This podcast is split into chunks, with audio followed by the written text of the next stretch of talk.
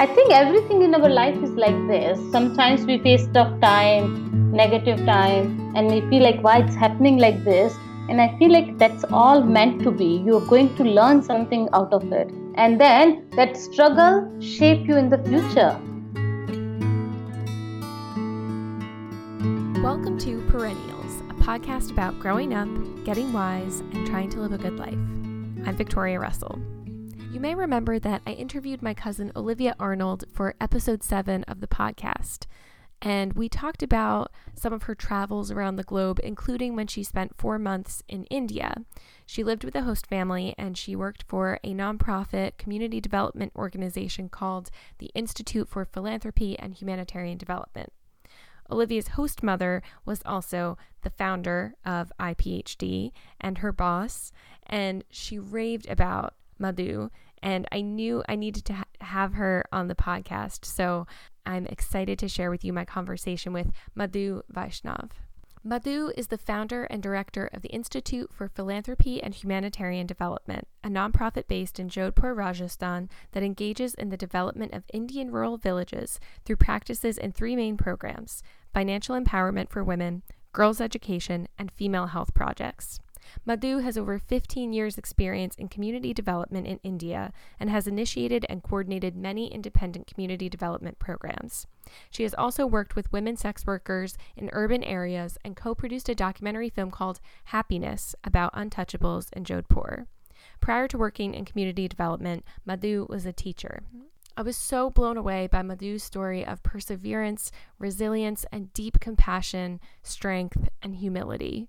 She believes in people, she believes in herself, and she believes above all in the power of women to change their lives, to change their families and communities and the world.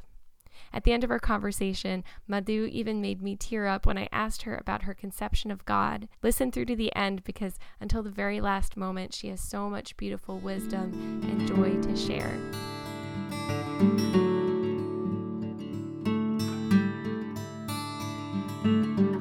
Madhu, welcome to the podcast. Hey, Victoria. Thank you so much. Thank you so much for having me here. Yeah, thank you for making time for this. And I know it's very early in the morning where you are, right? Uh, you are in Jodhpur? Yeah, yeah, I'm in Jodhpur, Rajasthan, yeah. And that's in northern India, correct? Yeah, where I live, it's like a city, but not a very big city. It's a small Indian city. It's a very traditional beautiful uh, city. It's also recognized as the blue city because in the old city we have a mostly houses painted with the blue color. Oh. We have a beautiful, yeah, we have a beautiful fort. Jodhpur Fort is one of the beautiful fort in jo- India. So that's another specialty of Jodhpur. We have a beautiful tie and dye, uh, beautiful hand hand embroidery and handcraft whole industry here, like with the wooden export and all. Are you from Jodhpur originally? Yeah, I'm from Jodhpur. I born and raised in Jodhpur. I basically belongs to the old town of Jodhpur. Very beautiful, very old architecture. The lanes are very small, narrow. Mm. The four wheelers are not possible to drive there. Mm. Could you tell me a little bit about your childhood and growing up there? What your family looks like? You know what what life was like for you? Growing up? So yeah, I was uh, born and raised in Old City, Old Town, my, uh, from in a very middle class family. My mother was a government teacher during that time as well, so it was a privilege for us to have an educated mother. Mm. Uh, though she was educated, but there was still like a lot of barrier were there, like for a gender gap and all. So I was the second child, girl child of my mother. So first was my older sister, and second time when she was conceiving she was wondering that this time she should have a boy child. And then i came and she was a little disappointed that she thought she would have a son. In indian culture having a son is so important and son is always more valued than boy. Uh, son is always more valued than girl mm. because girl is belongs to someone else. They have to marry that girl. They have to arrange dowry. They have to also careful about the safety and security of their daughter all the time so there were so many challenges and then i born and my mother was little disappointed and my papa and my uh, grandpa told my mother not to be disappointed. We should celebrate her birth. And then third time, my mother got a son. Mm. So together we are three siblings, two sister and one brother. And what did your father do for work? My father was doing a business in another town. So he was most of the time out of the town. Mm. So we used to live with my mother, grandma, aunties. So you grew up with a lot of women raising you, a mother, grandmother, yeah. and aunt. Yeah, yeah, we grew up in a kind of a joint family setting. Mm. Yeah, so that was a like you know, a lot of fun growing with the, so many children. We were privileged people. We were privileged children that we got the opportunity to go to school. But even in that, like boy, my brother got a. Uh, he went to the English medium school where we uh, all the sisters went to the both of our sister went to the Hindi medium school because even they provide the like you know education there was a hierarchy that boy will carry our, our name in the next generation when i was young that time it was not like that girl would also become a one day this and one day that it like you know the gender gap was mm-hmm. really prevalent that time. So your brother went to a school where he where was the school taught in english? Is that? English yeah. Yeah that was that was a private english medium school and that was the uh, like a recent time when the english medium school started coming in the town. And like we both of the sisters went to the private school but still it was like hindi medium. Mm. because somewhere that okay they are girls they need to go to someone's home. They need mm. to take care of family and children. They not they don't need to be career woman. Right. The boy would be the one who will earning so they boy need to be more successful than girl. But during the whole time when i was like my parents were raising me i got opportunity to go to this college i did my undergraduate i did my masters from jodhpur university and when i was in undergraduate my parents started already worrying about my marriage they started looking for a boy that which boy would be suitable uh, my color is little darker not little darker, quite darker. And unfortunately, that was a problem. Mm-hmm. That was another problem. mm-hmm. Not only pro- problem, but the, another problem apart from a dowry. So when I was in undergraduate, my parents were having some financial uh, problem, and they didn't have much money to offer as a dowry. So that was a challenge in my marriage. Second challenge was my own color. Mm. Though I was like very educated, I was doing my undergraduate. After that, I even went for a master's. During the whole time when I was writing my thesis and I was doing my master's, at the same time, the struggle was the same for my arranged marriage. Mm. How did you feel about that at the time? It was like tough, challenging, and honestly, I didn't ho- have opin- opinion that time that how should I feel now.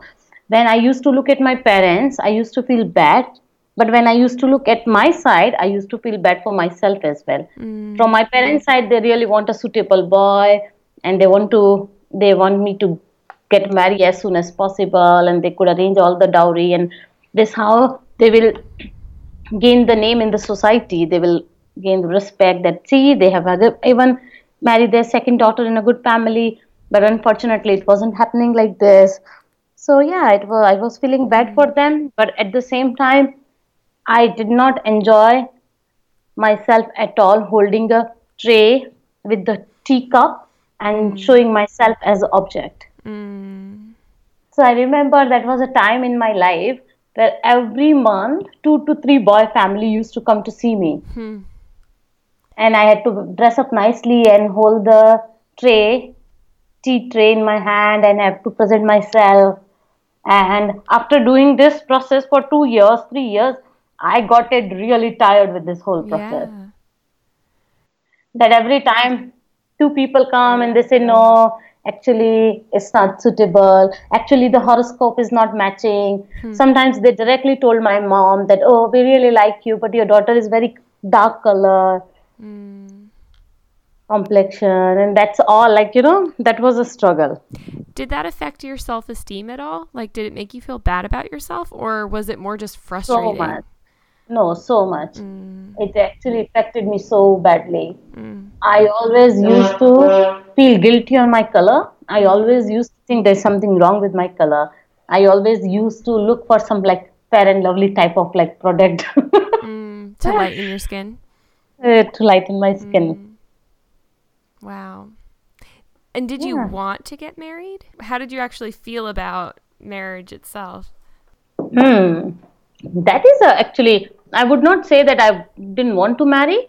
I really want to marry simply with the pa- person who's a who has a simple lifestyle and who understand the hierarchy of the human being rather than the all the outer. You know, I was just totally tried to be a very obedient daughter of my parents, and I really want to see my parents happy that time Mm. and like you know we girls born in a such a culture we accept this is a part of our culture and destiny that one day this will happen I think I also am a pretty obedient person. So I think if I was born into a culture where that that was the way, I would feel very similarly. What how did your parents react to that difficult process of of years of of people saying no, your daughter's skin is too dark or the horoscopes aren't right or you know, how did they how did they talk to you about it? Were they compassionate with you? Were they frustrated? You know, did they take it out on you, or did they feel did they feel badly about it? i think it's all, everything mm. because this process was quite for a few years and you don't stay in the same mood for a Yeah, long time yeah, so it was everything sometimes they were frustrated sometimes they were worried about me that who will marry her what will happen to her career apart from that there was so much of social stigma was there. Whenever they was going to socialize in wedding or anywhere people used to like you know torture them the what's happening with your daughter. She's uh, like a gone so older now. They think she will not even get a suitable boy entire lifetime. And that was a how like a lot of pressure were there on them. Yeah, like, like other parents like other parents in india they also wanted their daughters to settle down marry in a nice family have a children and just be happy that's type of like you know yeah. thinking they had and i'm sure they felt bad that i've been rejected so many many times What were their hopes and your hopes for your career at that point? Like, what were you studying in school, and what were you hoping for after graduation? Oh, so much. I really so in India, that's the thing. Uh, they only see their children become a doctor, engineer, white collar, you know, professional people. So similar, my parents first thought, oh, if you want to be career, some if you want to make your career, either you need to be doctor, engineer, or something in administration job. And definitely, I wasn't good in science. So I was really good in humanity, and I took humanity. So that humanity, me taking humanity, has taken away a lot of other options like a doctor or something else. There was only option which was left was a teacher. So my mother really wanted uh, wanted me to become a teacher. That mm-hmm. was the decision she had already taken. That in your professional life, if you want to be something, you would be teacher. Mm-hmm. But again when they were looking a boy for me that wasn't my mm-hmm. parents decision after the certain age the decision would be more with the in-laws hand that what they want their daughter to be daughter-in-law to be So that was the understanding that that your in-laws would ultimately determine your career or if you had a career. yeah. Yeah so while they were looking all this process of different different boy somehow they met my somehow they heard about my husband's family. That this boy is also doing a government job. He has a secure like uh, you know career. He has a secure job but they are looking for a, a girl. And my auntie actually proposed my mummy that we should go and see that boy and my mother was really like you know not con- uh, confident at all. She said no look already so many people has refused her and this boy has a government job. These families well to do why they would actually even accept our daughter. And i clearly remember that was the time in my life when i was doing masters thesis and like studying the modern history that the british era in india and all those things and a lot of atrocity how it uh, those atrocity happen in india and how people actually uh, raise their voice against those atrocity. But in the same time in my fam my own life I was doing masters, but my parents were even started looking the boy who only did the class 10th Mm. Parents who did not even finish his high, higher school. So there was a time when this even whatever the leftover boys like who did only class 10th or who run a small shop in the old city they started sending proposal. And my parents thought oh we will we will even marry her to them with this boy. Everything is depend on, on her destiny. If she has a good destiny thing will change for her and all. So yeah one hand i was re- writing thesis and the second hand like i was sitting in the home in the evening. The boy who did only class 10th used to come and see me. And he used to ask me the question which was not at all relevant to my lifestyle and but to my study hmm. It feels kind of insulting, right? yeah very insulting and the most insulting is like even those 10th class boy also rejected me hmm. that was very funny i think i'm actually i feel down good about it that i feel like thank god like Yeah. those boys rejected me and Yeah. imagine if they would have accepted me yeah. So how how did it end up working out with your your current husband? What was that process like? Like and how much when when you're meeting people, like how much are the parents and the individuals taking into account like whether you two get along or you know if you like each other your personalities you know like how does that factor into the process it was around 2000 1999 uh, story. Like my parents then my auntie told about my husband and his family that they are looking for a girl. My auntie and my mu- mummy decided to go and meet the family though my mother wasn't confident enough. But they still went and they actually proposed and they told about me that my daughter is doing masters and this and that.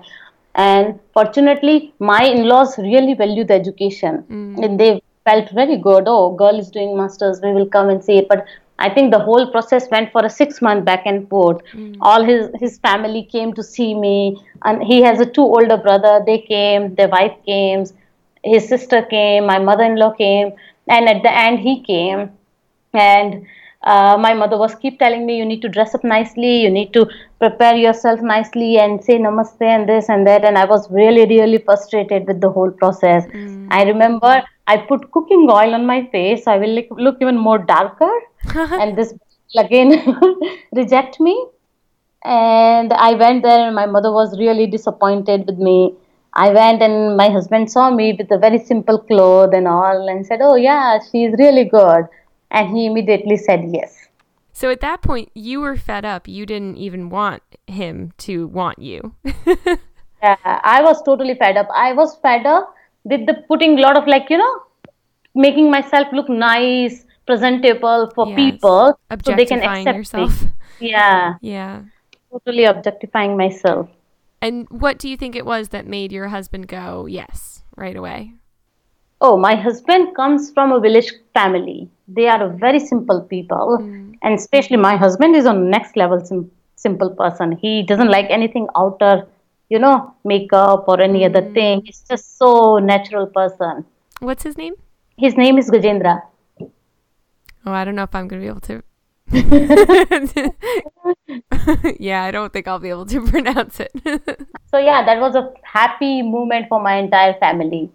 it's so important to understand that arranged marriage is not a forced marriage. Mm-hmm. if you don't like you can say no my marriage wasn't forced marriage if i would say no my parents would never forcefully marry me Right. with my husband right so arranged marriage is a marriage where two for us marriage is not a relationship between two people right for indian people marriage is a relationship between two family and then these two family agree to go together for a lifetime mm. I think it's not a date between two people, but two family date together and see whether we can go together or not. When I was in America, uh, when people heard that I had arranged marriage, they used to feel really bad for me and they used to give me sympathy. And I, and I told them, no, no, no, it's not like that. I really don't need sympathy. I'm so happy with my marriage, marital life. And I think arranged marriage is not at all forced marriage. It means two family date together, they agree that their thought process is same, they match, they are good match. Because we don't have a like, you know, divorce option. We don't uh, like there is a divorce option, but family life is so important than even the career life in India. So we always make sure that these two children whom we are going to marry, like they would be always happy. Mm-hmm. They will, their family would be always happy. If we have any problem in the life, the both family would come together and try to resolve the problems. Mm.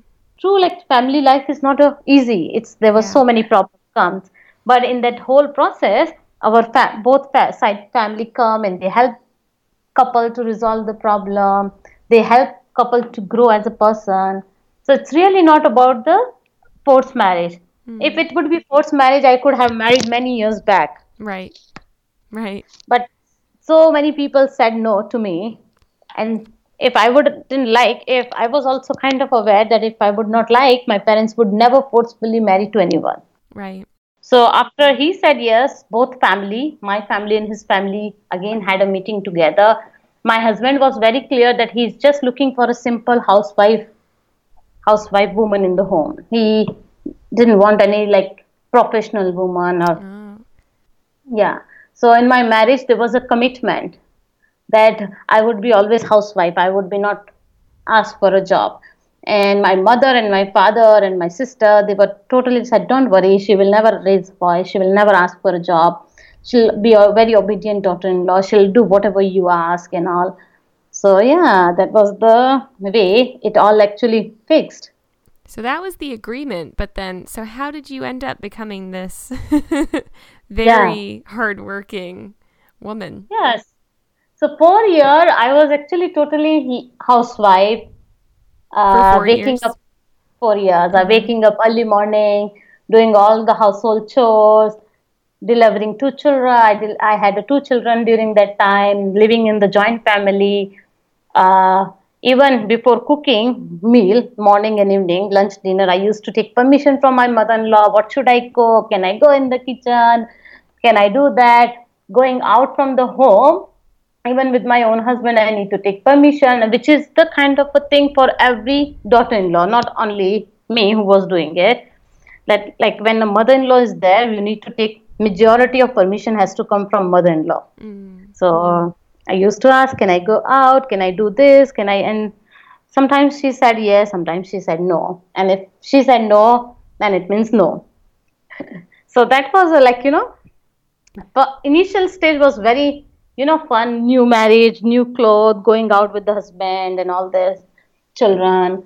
And then later on i started asking myself question what i want to be mm. from a childhood it was very clear somewhere in my mind that i want to be social worker because i used to read in my books the like a reformer people and all. And my mother and my father always told me don't say that i want to be social worker. Say i want to be doctor or engineer.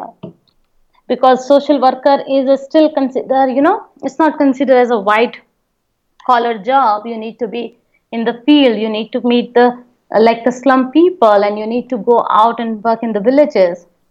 So a lot of parents don't like that type of life, lifestyle for their daughters.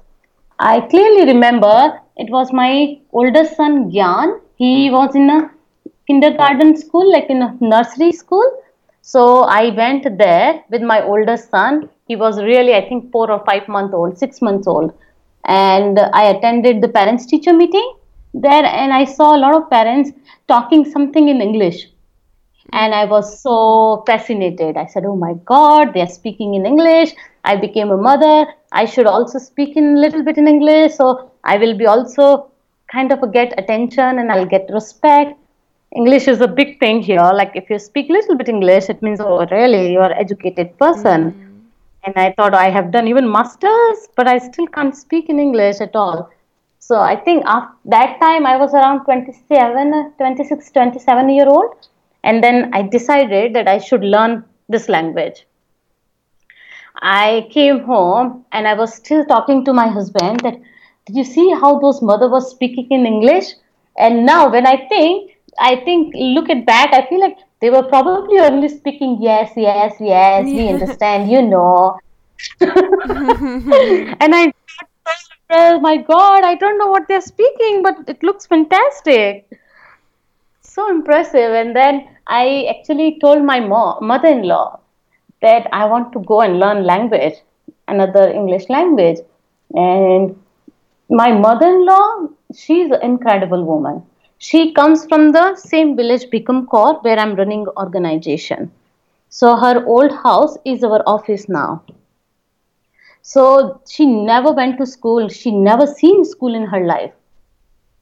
And she herself has faced so much, like, you know, atro- like this, uh, what you call the gender discrimination mm. because she was a daughter and she raised and born in village. So her condition was even worse than me and my mom. But she moved to the city so she can actually provide a better life to her children. So mm. when I told her that I want to go and learn language, she didn't tell me no. She said, No, you should go and learn. Learning is always helpful somewhere in the life. And she used to take care of my child, children, both children, and I used to go and like used to attend the English speaking classes.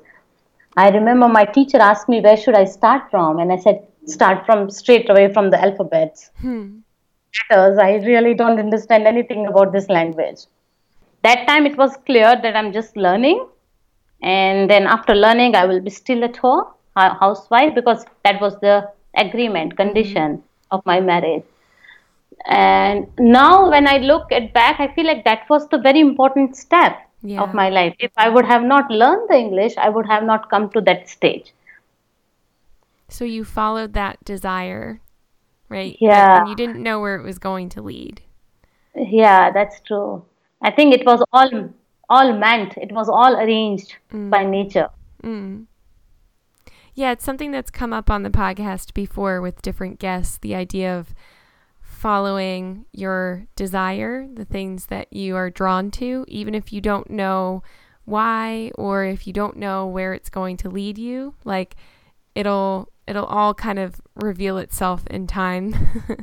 And it sounds like that was definitely the case for you I think everything in our life is like this. Sometimes we face tough time, negative time, and we feel like why it's happening like this. And I feel like that's all meant to be. You're going to learn something out of it. Mm.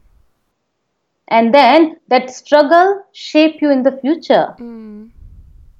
Do you feel like you learned something from the struggle that you had with the process of of eventually finding your husband? I learned so, no, I learned so much from all the process.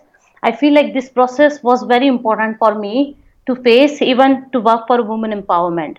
I have seen and faced and struggled with this all thing. So now, when I'm working in this field, I can understand that. Mm.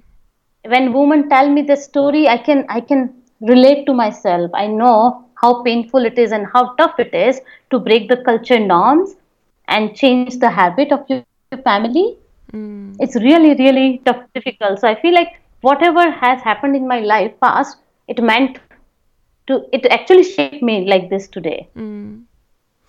so how did you how did you end up changing changing the agreement of your marriage and working? I was actually shifting my older son gyan's schooling. So we went to see us another school for him. And we went for a school uh, I met an amazing lady. She runs a school here. She was a director of the school. And I discussed with her that uh, we are looking for a new schooling for my son. And our expectation is not to teach him alphabet, but make him a good person and give him a freedom of expression mm-hmm. so he can express himself without hesitation. And she loved my idea. She said, You are the first parent who's telling me like this. Mm. She said, I have seen so many parents, doctor, engineer, and they all came and said, my children need to be good in maths, my children need to be good in, my child need to be good in maths, good in science. And, and she said, you are the first person who's saying that my child need to be a good person. And can you please see, make sure in the school that he will learn those quality. So she immediately, during the admission interview, she immediately offered me job. Oh, wow. Yeah. Madhu, you should join our school. We would love to have you as a teacher. And I thought, oh my God, what is she talking? I was shocked and I thought she's probably just joking. And then she again told my husband that she, your wife is amazing. Then we were coming back. We, he was again driving back from school to home. And I told very slight, uh, like in a very soft voice to my husband because I was a housewife I was wearing sari, I was covering my head, I was like speaking very softly to husband and in-laws and everyone. If they said no once, then I there was not a possibility to raise the voice again and ask the question, same question to them. Mm. So I was telling him on the bike, did you hear what she said? She said like I could be very good teacher and said, yeah, that's fine, that's okay. She probably was just telling, and uh, my husband didn't take it that very seriously. He didn't thought that one day I'm going to be teacher. Hmm. So uh, I came home and I was keep thinking and I had her number and I called her and she said, "Yeah, we would love to have you teacher still in our school." And it took me one and a half month to get a permission from my in-laws and my husband, from everyone. I started ra- like slowly raising my voice, asking that, see, they were offering me job. I really want to be teacher. This is amazing opportunity for me and children, and we'll be all three of us will be in the same school, and I can also take care them very well there. So my mother-in-law first the thing was no, and then like I think they I was keep asking softly. I would tr- during that time I would try to be very good daughter-in-law, obedient, so they give me permission. And after one and a half month, they, my mother-in-law said yes. She was a very intelligent woman, but she never get opportunity to go to school so she always had that regret mm. so i think probably that's why she said okay if she wants to go she should but then even that during the whole permission process there was agreement that i would be not switching my job i would be never asking for another mm-hmm. job then this would be i would be taking whole retirement from this school. And i was so thrilled to even get a permission. I will i said i'll do whatever you you will say. I will never ask you anything else in my life again. And i just joined the school. And that was amazing experience. I loved going out every day morning. I loved dressing up getting prepared for my uh, getting prepared going to the school meeting staff playing with children teaching them that was an amazing you know transformation of my life yeah. And so, how long did you teach there? I was there for four years. Four years. Then, again, after four years, my in laws got a habit to see me going out, working. I started even raising my voice more often. I started talking about the atrocity and what should we do and all this protest. And I started talking about the politics. And I totally became another person in four years. And mm I think family kind of accepted by that time that she has a different goal in life. Uh, and then I there was a one question keep hurting my heart that being teacher and being with children was amazing. I learned so I learned so much from the children. The thing which I learned from the children was a like a patience. I think mm. That patience les- lesson I would never learn from anywhere. So starting my career as a teacher was like you know again meant for me to be happen like this. Teaching was a really a right decision. The whole nature or like universe decided for me. I feel like without being teacher i won't be able to achieve this with a lot of patience and persistence. Mm. i learned that from a children that so many times they fall in the playground and all and they again wake up and they again they could they cried for a little bit and they again started playing the mm. same game. Children are amazing. Like you can learn so much. They are like your teacher. They teach you so much without saying anything. Mm. you can if you observe them they can transfer your transform your life. And i feel like working with children or really students of any kind also teaches you so much about yourself and where you are where you have some growing to do. Like I know for me they reflect back to me when my impatience or my fear or my judgment, you know? That's true. Like they give you always second you need to really they give you a question to rethink mm. that am I doing right? Mm-hmm. is this right? Like you know so yeah that was a, actually amazing for me working with children for years but I was keep thinking that this is not what I want to achieve. I really feel like I want to be social worker. And I, I told my husband, my in-laws, and I started uh, doing a little part-time job with the different NGOs. And within a year, I switched my job and I joined NGO full time. Mm, okay. And I started working with the uh, different different projects. The most uh, I work with so many like the cooperative society, microfinance, women empowerment, HIV positive children. These are the projects I did uh, for five years, five six years, and then uh, the most challenging project which I did, and my sta- my in-laws, my own family, my parents still not aware that I was working with the female sex workers. That was a very exciting project for me. Mm. That I in fact first i learn a lot from a children but second i learn also a lot from a female sex workers mm. that was another life changing experience i feel like what they have taught me no university or no books can teach me i learned like even they are selling their own like i learned how generous the women are mm. i feel like they are so generous that they are a next level compared to men. For all, all of those like female sex, sex workers I was working with, majority of ladies has had a family, mm. uh, children, husband, but husband was unable to earn money. He was sick or some other problem was going on, or mother a woman was married, uh, got widow with two children, so she had to earn money for giving a better life to their children or even uh, like food to their children. Mm. So because they didn't know anything. They don't know what they could do. They didn't know they never went to school so no education no skills nothing. And they want initial need was money. So they can buy the food for their children bread and butter for their children.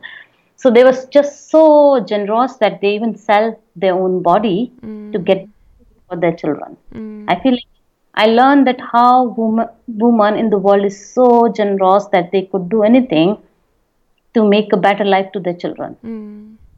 I learn how mothers are great in the world. Mm. Yeah. That's thing I learned from them. Yeah. It's not that these ladies really enjoy this job. Uh, uh, even they also have uh, like has to face so much uh, trouble and exploitation in this field and their story was amazing that sometimes men call them for a one night and they reached to the place and they found four or five men there. Oh. so they have also faced so much you know? Yeah. Yeah. Exploitation. But unfortunately they can't raise their voice because who would listen them? This profession considered really bad profession. Like there is a lot of social stigma with that again. Mm-hmm. and these ladies work uh, do this all job very hiddenly so no one can know. But i feel like even how great the mother is which person in the world whether the man would sell their body to get food for their children whether man would allow poor woman to rape him to get the food for the children no.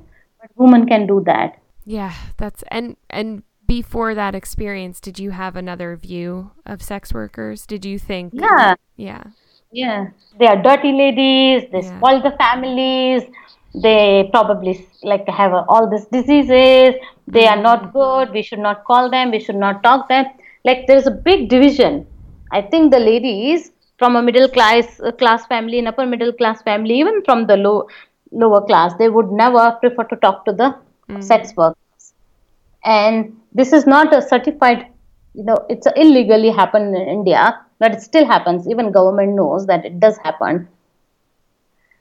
But i think it was an, uh, very interesting for me to hearing the story and how like like what are the challenges and troubles they face how difficult for them it uh, how difficult it is for them to hand over their body to the another person whom they don't know and they probably would not even seen again in their life. But they are just doing this work so they can get some money and i learned that majority of women feel the same way as i feel they have the same expectations for their family and children as i have for my children mm. they also expect that one day their fa- life would be so good after the children will started le- earning money and they will get older their life will change and they will also have a happy life. So I feel like they feel feel same as other women. Like the pain is same, the suffering is same, the dreams are same, the feeling is same. Mm. Uh, I feel like all these sex workers, I met them and they were amazing. They they gave me the purpose of life. So I realized I need to learn the process of development more thoroughly. I was thinking that I'm something which is I'm not doing well. I need to learn this process. So I applied in UC Berkeley for a hmm. small diploma course, practice in social welfare, and I was very lucky that I got selected. And that was another struggle came in my life that how I will ask my mother-in-law, my father-in-law, my family, my parents that I'm, I want to go to America for study. And I told my husband, and I think by the time he totally understood, when I was working in the sex with the sex workers, my husband was totally aware. Uh, the one thing which was between me and my husband was very great understanding. I told him all my work I was I was doing in the field. He he's kind of a very he's a person who never judge anything. Mm he's very non-judgmental person so i told him i'm working with sex workers and he was still okay but i never told this to my mother-in-law my own parents or my sisters and brother so getting admission in america was challenge how to proceed that how to even disclose in front of in-laws and family. I told my mother-in-law and they were all shocked and they were uh, already has gone have gone through so many shocked. Like i broke the breached the agreement from housewife i became professional then i started working in social welfare and now i'm going abroad. A lot of people thought that i probably will never come back to india. A lot of people thought that uh, like she will go and she probably would find another man there a mm. lot of people also thought oh, she may be having some extra something is going on in her life mm. that's why she's running away from here because even in a upper middle class family it doesn't happen that when your children is class 6th and 5th you don't leave them here alone and your mother don't go for making her own career mm. mother don't go to learn my own friends who's uh, like who are doctor and engineer they were telling me what are you doing? This is wrong decision. It's time for you to focus on your children instead of going away and study. This study what you will gain it with this study? You're wasting so much money and this and that. So that was a not only struggle from family because i think by that time my family understood that i have a different goal in my life. But the friends family uh, friends relatives the social circle couldn't understand that mm. what's happening and i went to america it was very tough leaving my two children back i was very homesick there mm. i had a lot of difficulty in the class because everything was in a very professional english language yeah. i was not even used to seeing teachers so friendly with the children uh, student mm. because in our culture in india there's a big gap between teacher and student and there i saw a professor being so friendly with student and i was keep thinking how should i actually approach my professor i didn't understand this how should i tell her and she was so so supportive that uh, one day i managed to get the courage and i went to her chamber and i told her that what you taught today I didn't understand because I was having a difficulty with the vocabulary and this and that. And then she actually asked her assistant to help me all the time after the class. So mm. That was very, very supportive. How long were you there? I think I was there for a few months, four mm. to five months, six months, yeah. And who was taking care of your sons while you were there? Oh, this is the joint family. Yeah. Uh, strength. mm-hmm my entire family was taking care of them. Mm-hmm. They were totally fine with father and grandma. And so then I came, I finished my diploma. I came back to India. Mm. And what I learned after coming from America, I felt very empowered. I felt very confident. I felt that I know how development should happen now. I know the I got a lot of experience working in the ground. I also learned some theoretical things. So I felt like I really know how to move forward. So in our organization, that's this is what I learned in a UC Berkeley bottom up approach, and not only looking at the need of the community but also look at the strength.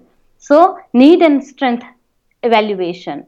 So I did that for myself as well. That what is my strength and what is hmm. need is I want to work in a rural development. What is my strength? My strength was the Bhikamkor village because that is the village belongs to my mother-in-law. She, my mother-in-law and father-in-law both born and raised in that village, and they already had a house there. So one day my husband said, "Oh, if you are looking for a village, we should also start looking. You should start looking from our own village." And I went to the village with my husband and my advisor from Australia, Susan Blair. We went to the village, we met the ladies, and we loved it. And we thought, oh my God, we can't get it anything any more rural than this. I really liked the idea. I shared the idea with village community. I had a village meeting with a few ladies and said we want to start the organization. We want to develop the organization here and this. And they really liked the idea. They said yeah that's very good. Let's start it. And after one and a half month i think i started slowly slowly switching my work from city to the village. Uh, and we opened my mother-in-law's fifth, like a house which has a four generation history i opened that house after 50 years. The house was full of webs and hmm. very tiny two little ho- room was there. We didn't have a the running water is still not there in entire village but we did not even have a light in our office. So it took me two months to get even an electricity connection and everything. But we started doing the first project which was a skills development for the ladies.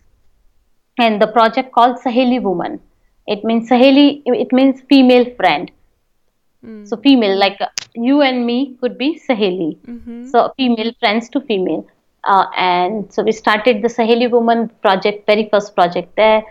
Uh, so when we entered in the village as an organization, the community who said, "Oh, we would love to have you here," the same community gave us a lot of challenges.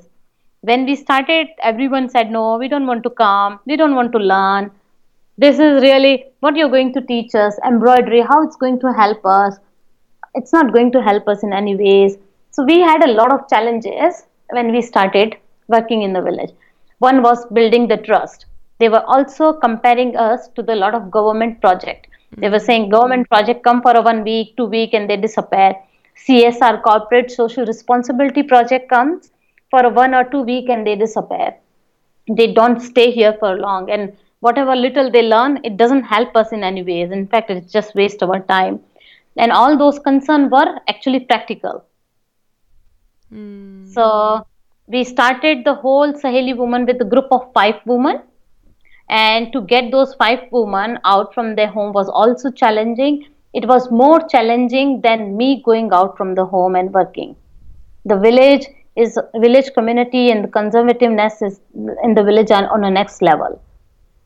Mm. So we met with the family, we met mother-in-law, we met father-in-law. I spoke to even brother-in-law to get a permission for a woman to come out from the home so she can come and learn embroidery. So we managed to get first five group of five women out from the home. We had we didn't have a much budget. We had only ten thousand rupees. It means hundred dollar to start this whole project. So with the hundred dollar and group of five women, the, we started the Saheli Woman entire Saheli Woman project. And today I feel proud to say that in this project there are 28 women working today, and every woman is earning more than two times more than $100 and this whole project which was only skills development project became a social enterprise mm. and it's recognized as an ethical slow fashion company wow can you talk a little yeah. bit about what that means uh, we always use bottom up approach in development in iphd so bottom up it means the need will come from the bottom the community needs will come from a community and then mostly the solution also come from the community because they know what need to be changed instead of us as an organization telling them what need to be changed. Mm-hmm. if we have a suggestion then we put the suggestion in the meeting but decision would be always taken uh, like a making by the ladies and we put the proposal that how about it's a right question that how it's going to help you how about if we link you with the market and the challenge was that it was all handmade embroidery. So, who's going to buy the handmade embroidery in India? Where even in India, everyone wants to buy China made cheap stuff, fancy hmm. stuff. there was no glamour in the handmade stuff in made in village but i could see the possibility in the western world where people love to have something handmade and that's considered luxury. Mm-hmm. they're like oh i'm carrying handmade bag. So i told them how about if we'll sell there? And the ladies love the idea. And we started selling the clutches in the western market. Uh, very initially our ladies used to earn 1000 rupees 2000 rupees with the embroidery and all.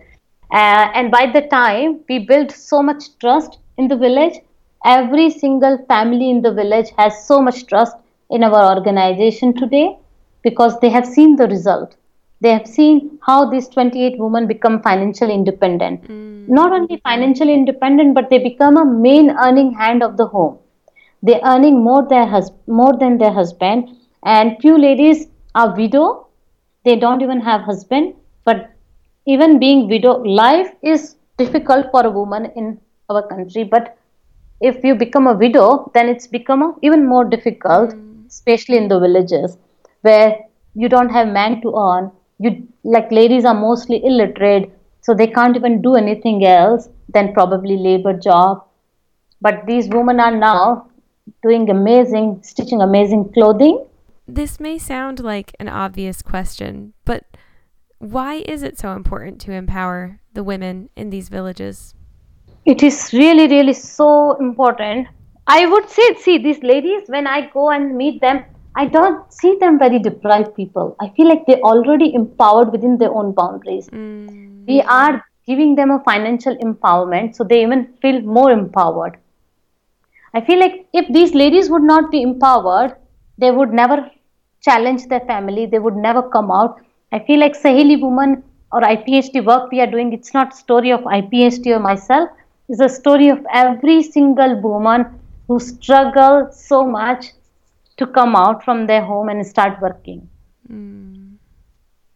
And what happens? I, oh, if, imagine if they would be not empowered, they would have never done this whole like you know struggle so successfully they first struggle in their family to come out from the home and start earning.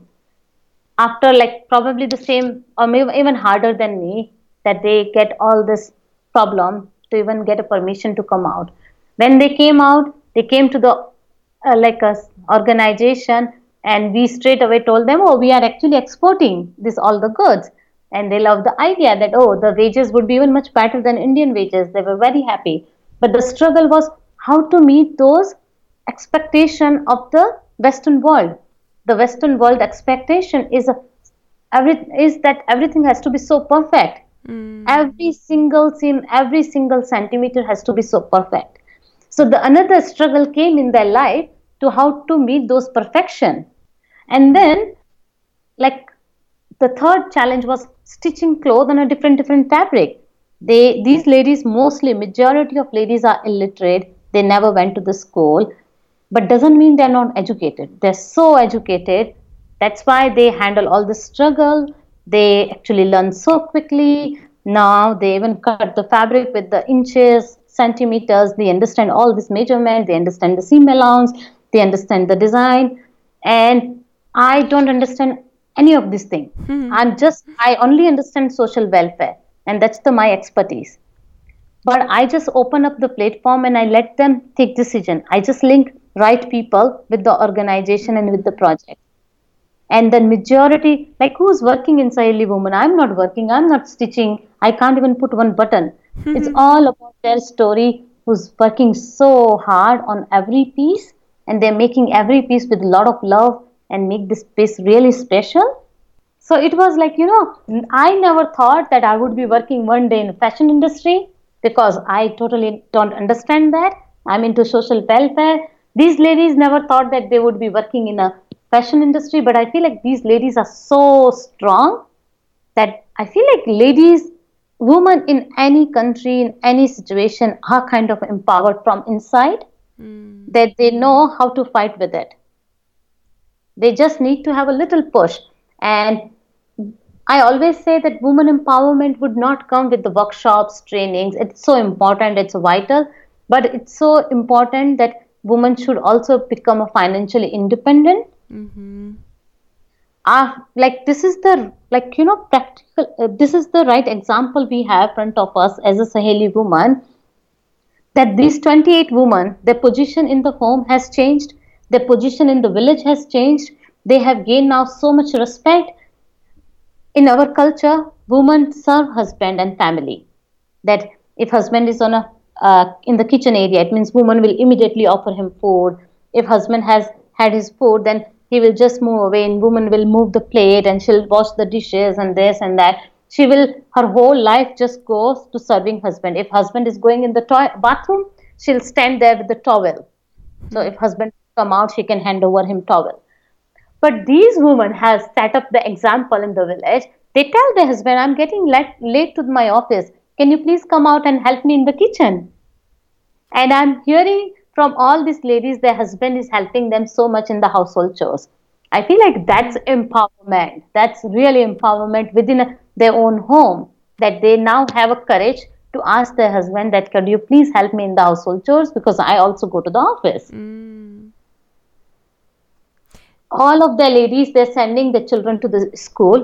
Earlier a lot of women's children were sitting at home because lack of uh, awareness and poverty definitely. Poverty is also main issue. But now they're earning money they're financially independent they have a courage to take decision. Everything required money. If they send their children to the school they need money.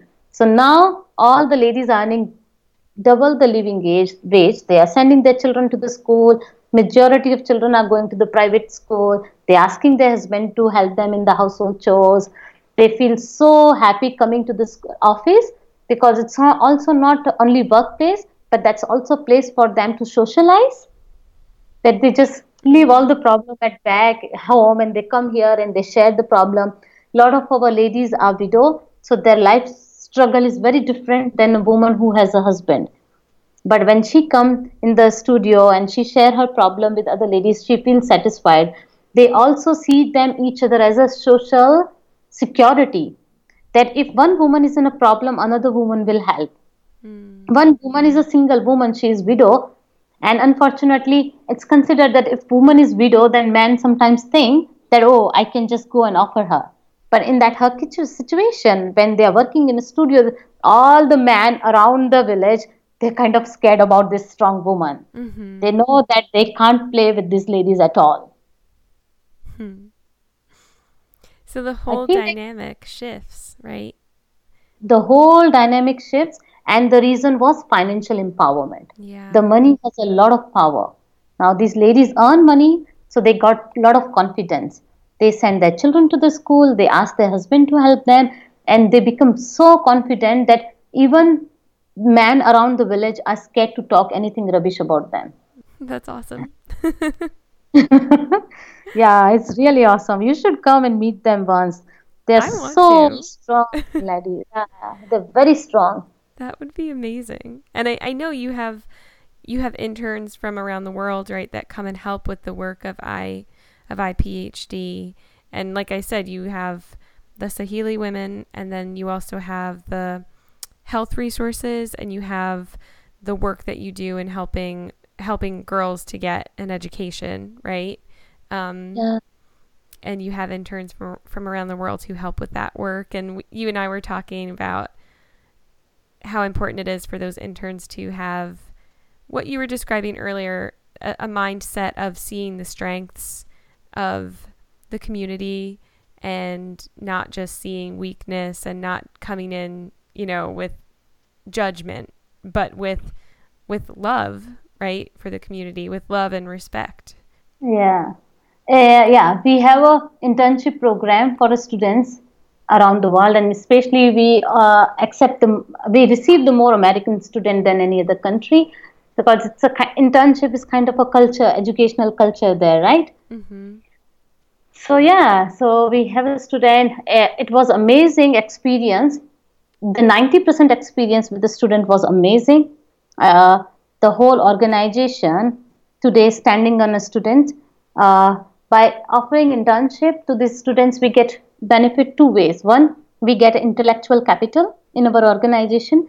As second, these students pay program fee, so we also get a financial capital and after spending money in their lodging boarding and lively and their living costs majority of money then go to the girls education and health project mm. so in uh, both ways it was amazing experience with our student but it was also very very challenging uh, i would say 90% was uh, positive and 10% was challenging and that 10% like was more tough to handle the 90% mm. because you know negative impact more than positive so yes. yeah it was actually challenging working with students especially when students come from those privileged universities and they from childhood learn that they are in a super like the best university and they know how to make things better and they know how to change the world. Sometimes they come with the mindset i'm i'm here to help the people.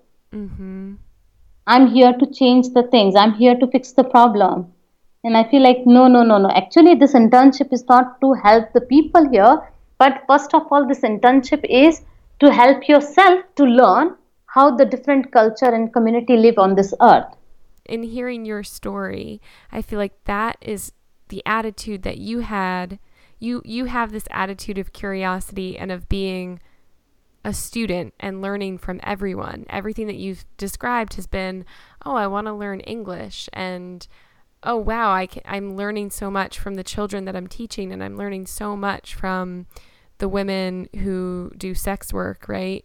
And I'm learning you learn from the Swahili women, right? Like you're constantly yeah. learning you seem to have so yeah. much respect and curiosity for the people that you work with. So you're you really practice what you preach. yeah. yeah, it's so important that we need to understand when we are in the community, whether as a social worker or intern, it's so important to understand that you are not there to make decision. Decision should not be yours. Decision need to come from the community. You are not there to teach them uh, like what is right and what is wrong. You are there to put the question mark in their head and they are the one need to decide what is right and what is wrong. Right. You you are not there to label them or judge them. I feel like labeling and judging is the worst thing. If you put a label on someone it takes years and years that for that person to remove that label. Mm. So it's so important that whether when we are in the community, we need to be careful. If we can help them, it's good. Even if we can't help them, that's also still good. But we need to make sure that we will not harm them because in the developing country, the sustainability is a big question. Yes. The way it harms us, a small thing, would not harm the people in a developed country. Right. It takes a long time for you to build trust in that community, right? So the harm that can be done from someone who somehow breaches that trust can can have a lasting impact, right? Or a very or a yeah. long impact. And it's so important that when students, foreign students, are working in a foreign culture, if something comes in their mind, they need to clarify that this is what I'm thinking. Is this right or not? Mm. They need to clarify that what judgment and then things, the opinion they have made is really right from the local culture perspective. Yeah. Sometimes it is not because it's very foreign when I was in America and there was a gay pride and I saw naked people and people said this is the freedom of expression and that was very foreign to me. Mm. Like I come from a culture where I was not even allowed to remove the uh, like sari from my head mm. and I saw people there naked expressing their freedom. Then I discussed with a lot of my friends what is what type of freedom is this? Can you please explain me more about it? So it's so important that without labeling and judging, you need to respect the different culture. And i feel like saheli women our ladies are really a role model in that. We are stitching clothes. They cover their not only head but they also cover their face. Mm. with sari and like the like a scarf. They come to the studio. They come, belongs to very conservative family. And they stitch the cloth for all the western world. Sometimes like uh, our partner asks us, could you hold the paper who made your clothes or I made your clothes or who made your clothes? And our ladies always ask, we don't know who wears them. We know who made them, but we don't know who wears them. Mm. Such a filming cloth. Like, but like in fact, they cover the face, but they also make the bikinis. Mm. They understand that in a different side of world, when there's so much water and so much like ocean and all people live differently than us right. Right. So it's so important that we need to respect the local culture. We need to have a culture humility. We need to humility we need to understand the development happens differently in a different culture and different community. It can't we can't define the development in one box. So let's talk about the girls education piece a little bit. So while we were doing the saheli women project we were also hearing from a lot of women that girls are sitting home at home they're doing household chores they're taking care siblings. Or the very painful part for me was hearing that little girls 9 year old girls and uh, 10 year old girls going to the child labor in the farm. And the girls education is never valued as a boy education boy child going to the school so we look into the situation we met the family we arranged the meeting with the parents and we learned there was several reasons for a uh, uh, like for, for a girl to continue her school like one was poverty families are very extremely poor uh, and because they are poor they send their daughters to do labor job in the farm mm. uh, and if mo- they don't send their daughter then mother is going for a labor job so it means the daughter need to be at home to take care all the chores and take care all the siblings. And like because the girl is never understand how education is going to change her. She just love playing outside. So she doesn't enjoy sitting in the classroom. Mm. so a lot of time even parents if parents send the daughter uh, girls to the school they just run away from the school after a one hour or two hours. Parents were also not aware that education how education can change their life or they were actually linking education as a more luxury lifestyle for a city people. Mm. or people who has a little bit more wealth. They were also like there was a stigma. There was insecure about their daughter's safety. A lot of uh, so our village is also surrounded with the farming community. And then farming community people live far from the school. So the school would be 3 kilometers 4 kilometer. And they don't feel comfortable sending their daughter alone on the highway freeway walking alone because they worried about her safety so there were so many like uh, you know reason we found that why these girls are not attending the school. We actually then arrange a team of outreach worker, three outreach workers. These are the ladies from the village, and now they're running a awareness campaign, education awareness campaign that how education even changed their daughter's life. Mm. We enrolling them last year in 2018-19. We en- enroll 85 girls and we sponsored the entire education. Wow. we enroll them, we provide them uniform stationery backpack uh, apart from all this like backpack and all we also continue conduct the meeting with the teachers and parents to make sure that their girl would have no obstacles to gain the quality education and she'll continue going to the school. Uh, the school where we are working it's a government school. So the majority of staff is government appointed by the government. But still government doesn't have enough staff to provide the school. So we also hire our, our own two staff. We have adopted the primary section from the state government and we are running the primary school for them. So we have our two staff teachers who are teaching class 1 to 4 we provide free transportation to the farming community mm. to the girls who are living far and who cannot feel comfortable walking back and forth. We provide them a free transportation. So this three uh, tra- free transportation is right now only in a two farming community. But in coming years we want to link entire village and all the girls to free through free, free transportation to school. So no girl will sit at home mm.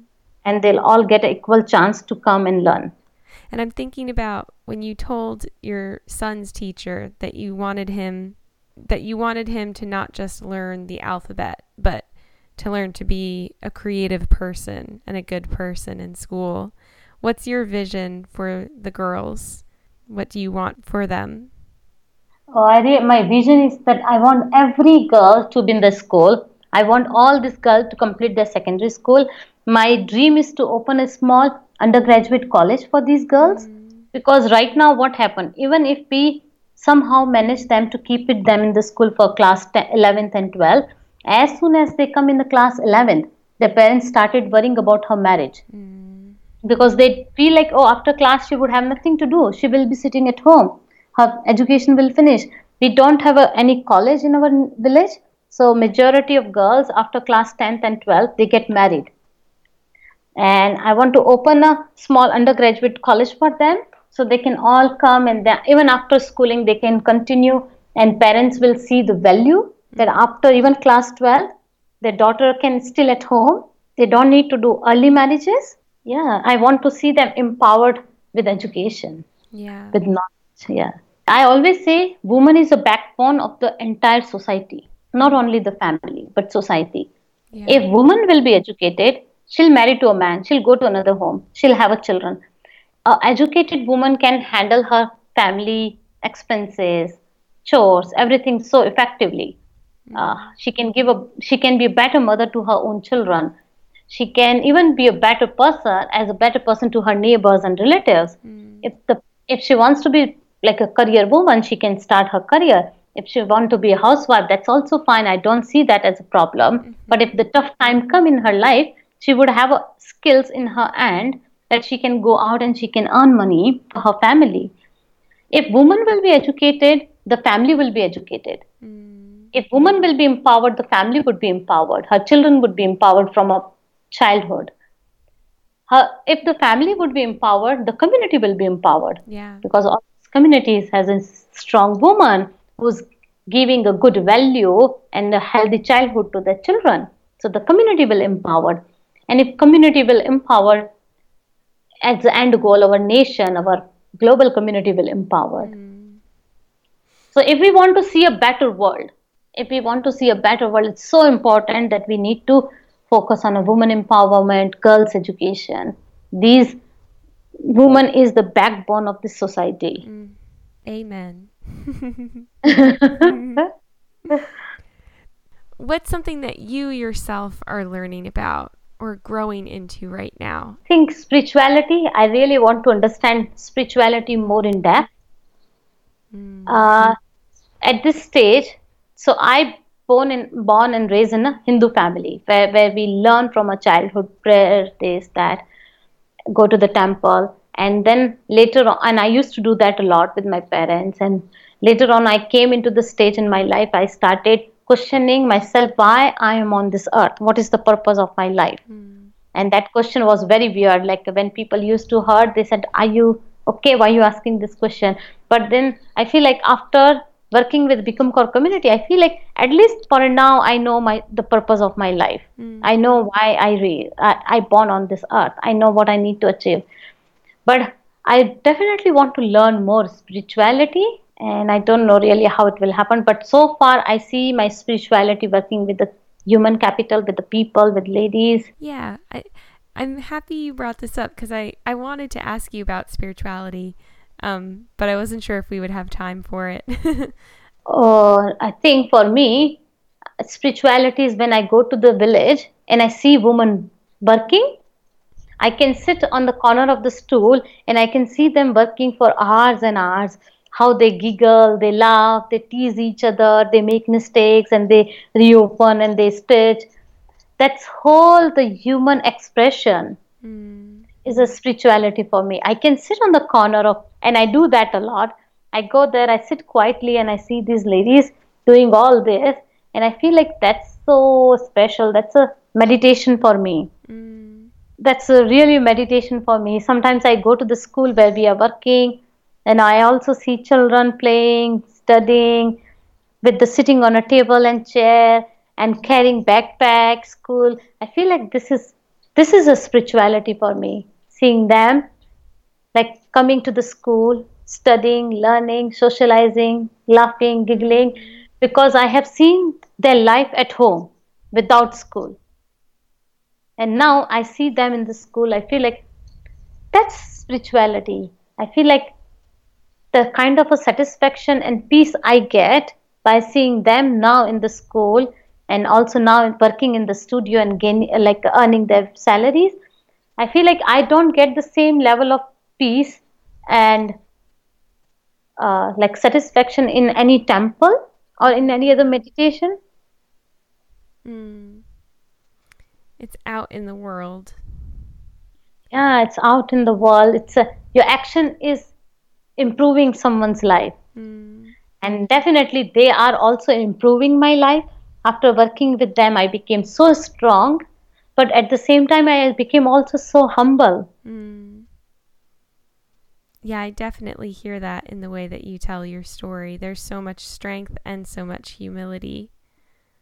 Mm. Do you use do you do you connect to the concept of of God or gods? Yeah, I do.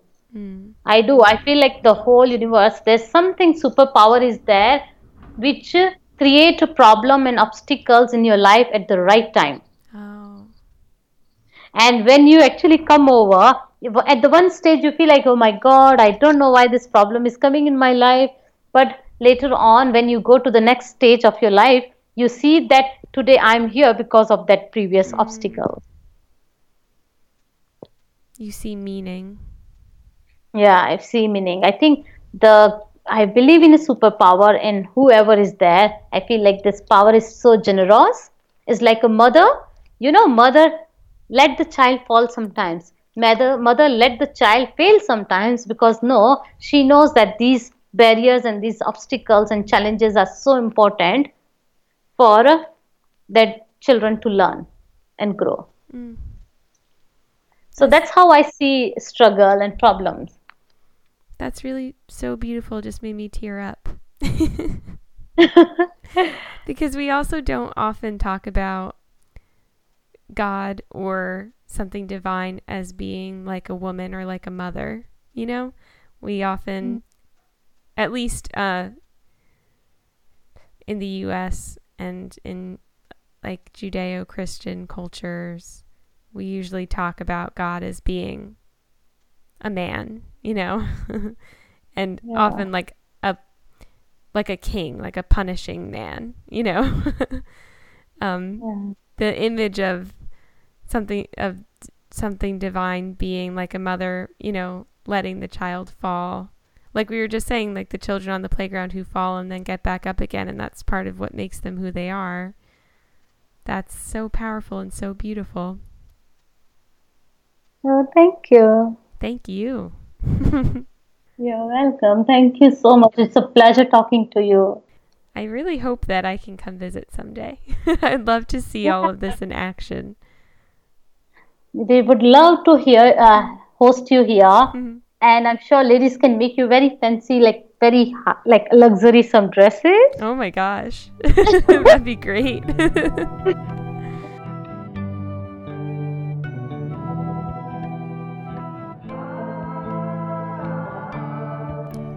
More about Madhu's work, visit iphdindia.com or follow on Instagram at iphd underscore India.